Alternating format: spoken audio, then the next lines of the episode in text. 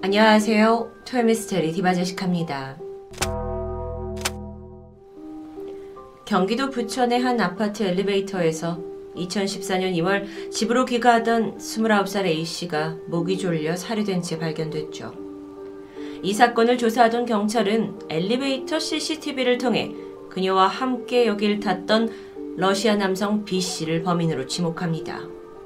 CCTV를 보니까 A씨를 살해하는 장면, 그리고 그녀의 가방을 들고 도망가는 장면까지 고스란히 찍혀 있어요.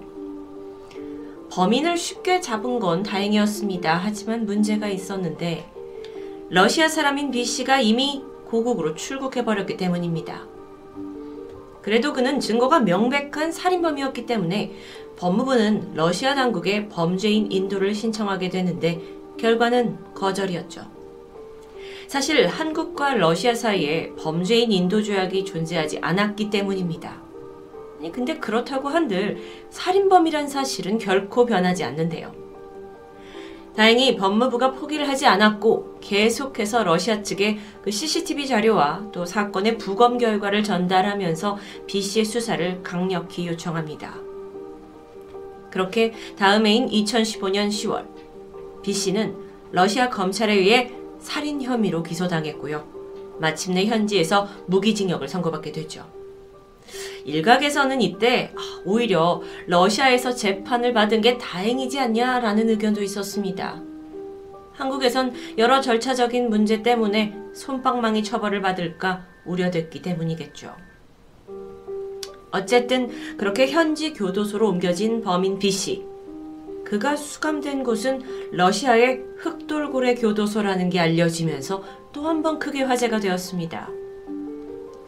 러시아와 카자흐스탄 국경에서 가장 가까운 도시, 거기에서부터 다시 차로 7시간 떨어진 외진 곳에 있는 이 교도소.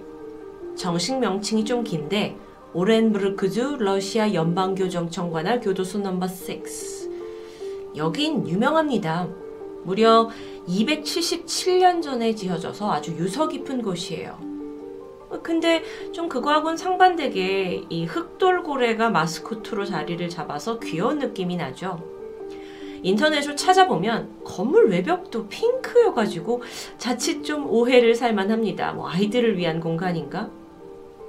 하지만 이곳에서의 수감 생활은 결코 귀여움이라고는 찾아볼 수 없습니다. 이 교도소의 특징은 간단하면서도 무시무시합니다. 절대 석방 불가. 그러니까 애초에 석방이 될 가능성이 0.1%라도 있었다면 이곳에 오지 않았겠죠. 그렇다 보니 여긴 러시아 흉악범들의 종착역 또는 살아있는 인간지옥이라고 불리기도 합니다. 과연 안에서는 어떤 생활을 하게 될까요? 우선 재소자들은 하루에 단 1시간을 제외한 23시간 모두 감방에 갇혀 있어야 합니다. 그것도 1.5평 남짓한 이 좁은 공간에서 두 명이 함께 생활을 해요. 더 고약한 지침이 있는데 잠을 잘 때 빼고는 절대 침대에 눕는 것은 허용되지 않습니다. 그 23시간을 갇혀 있게 되겠지만 8시간을 뺀 나머지는 다 계속 뭔가 서 있어야 한다는 거죠. 상당한 고문일 것 같은데요. 게다가 음식을 좀 살펴볼까요? 이 배식은 사진처럼 마치 짐승우리에다 식량을 넣어주는 것처럼 제공됩니다. 메뉴는 빵과 스프로 매일매일 동일해요. 뭐 어차피 교도소는 이들한테 음식을 주는 이유는 그냥 죽지 말고 생명만 유지해라 라는 뜻이기 때문에 맛이나 메뉴에는 전혀 신경을 쓰지 않는다고 합니다. 사진 보이시죠? 모든 수감자들은 내부에서 이동을 할 때 눈에 안대를 차고 허리를 굽혀가지고 다녀야 합니다. 90도 정도로 아주 많이 굽혀요. 이 이유는 아예 교도소의 구조를 파악할 수 없게 하려는 거죠. 탈옥을 방지하려는 겁니다.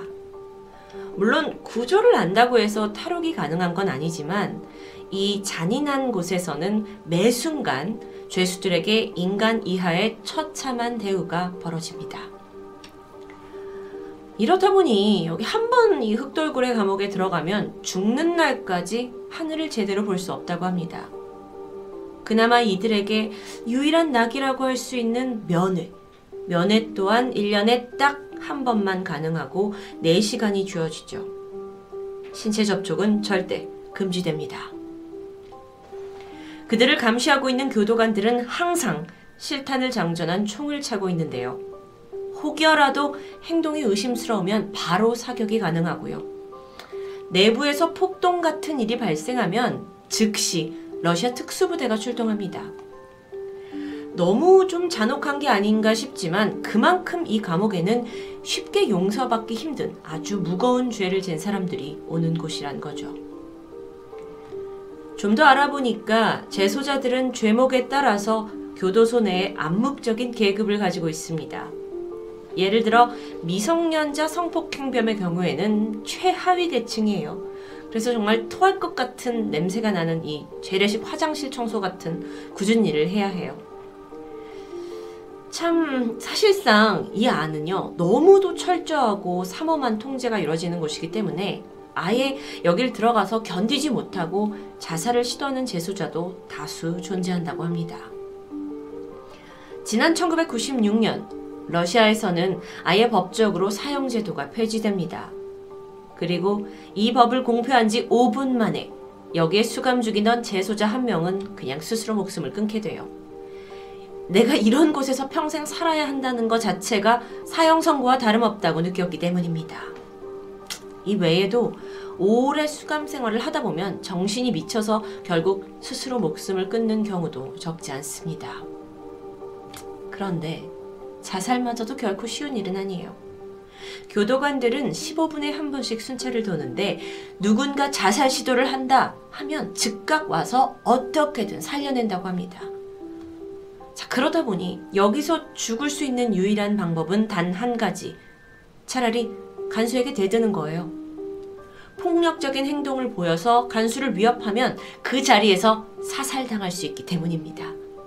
그런데 더 지독한 게 있는 걸 깜빡하셨나 봐요.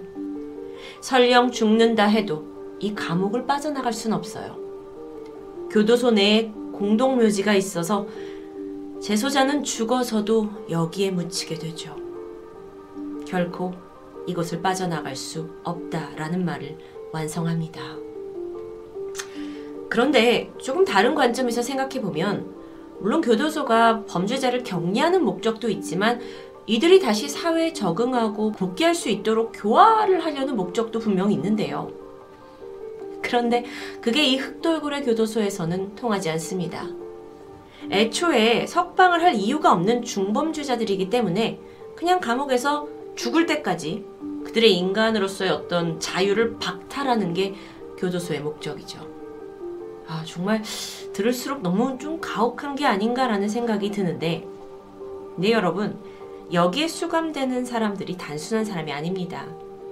평균적으로 5명 이상을 죽인 연쇄살인범, 혹은 미성년자를 상대로 범죄, 엽기살인 혹은 식인이나 테러 같은 죄질이 아주 악랄한 사람만 모여 있어요. 그렇다 보니 한 교도관은 나는 단 한 번도 여기에 있는 사람들한테 동정심을 느껴본 적이 없다. 애초에 인간이 아니기 때문에 인간 대접을 하지 않는다. 라고 말했을 정도입니다. 이렇게 평판이 나니까 러시아 범죄자들은 어떻게든 여기에 배정되는 걸 피하기 위해 안간힘을 쓴다고 해요. 그래서 흉악한 범죄를 저지르고도 재판에 막대한 돈을 써가지고 변호사를 통해 여기에 가는 것만을 막으려고 하다가 파산하는 일도 있었죠. 자, 그런데 이렇게 잔인하고 악명 높은 교도소는 러시아에만 있는 건 아닙니다. 사회적으로 빈번한 마약 문제와 도시 곳곳에 깽단이 판을 치는 브라질은 어떨까요? 사진 속에 보시는 곳은 상파울루에 있는 카란디루 교도소입니다. 정원이 3,500명이에요. 하지만 실제로 여기엔 그 두 배가 넘는 7,000명 이상이 수감되어 있었죠. 워낙 환경이 열악해서 위생 따위는 뭐 생각할 수 없습니다. 그래서 이 안에서 온갖 전염병이 창궐한다고 하죠. 그 한 예로 재소자 5명 중 1명꼴로 에이즈 환자인데 치료는커녕 분리되지 좋지 않습니다.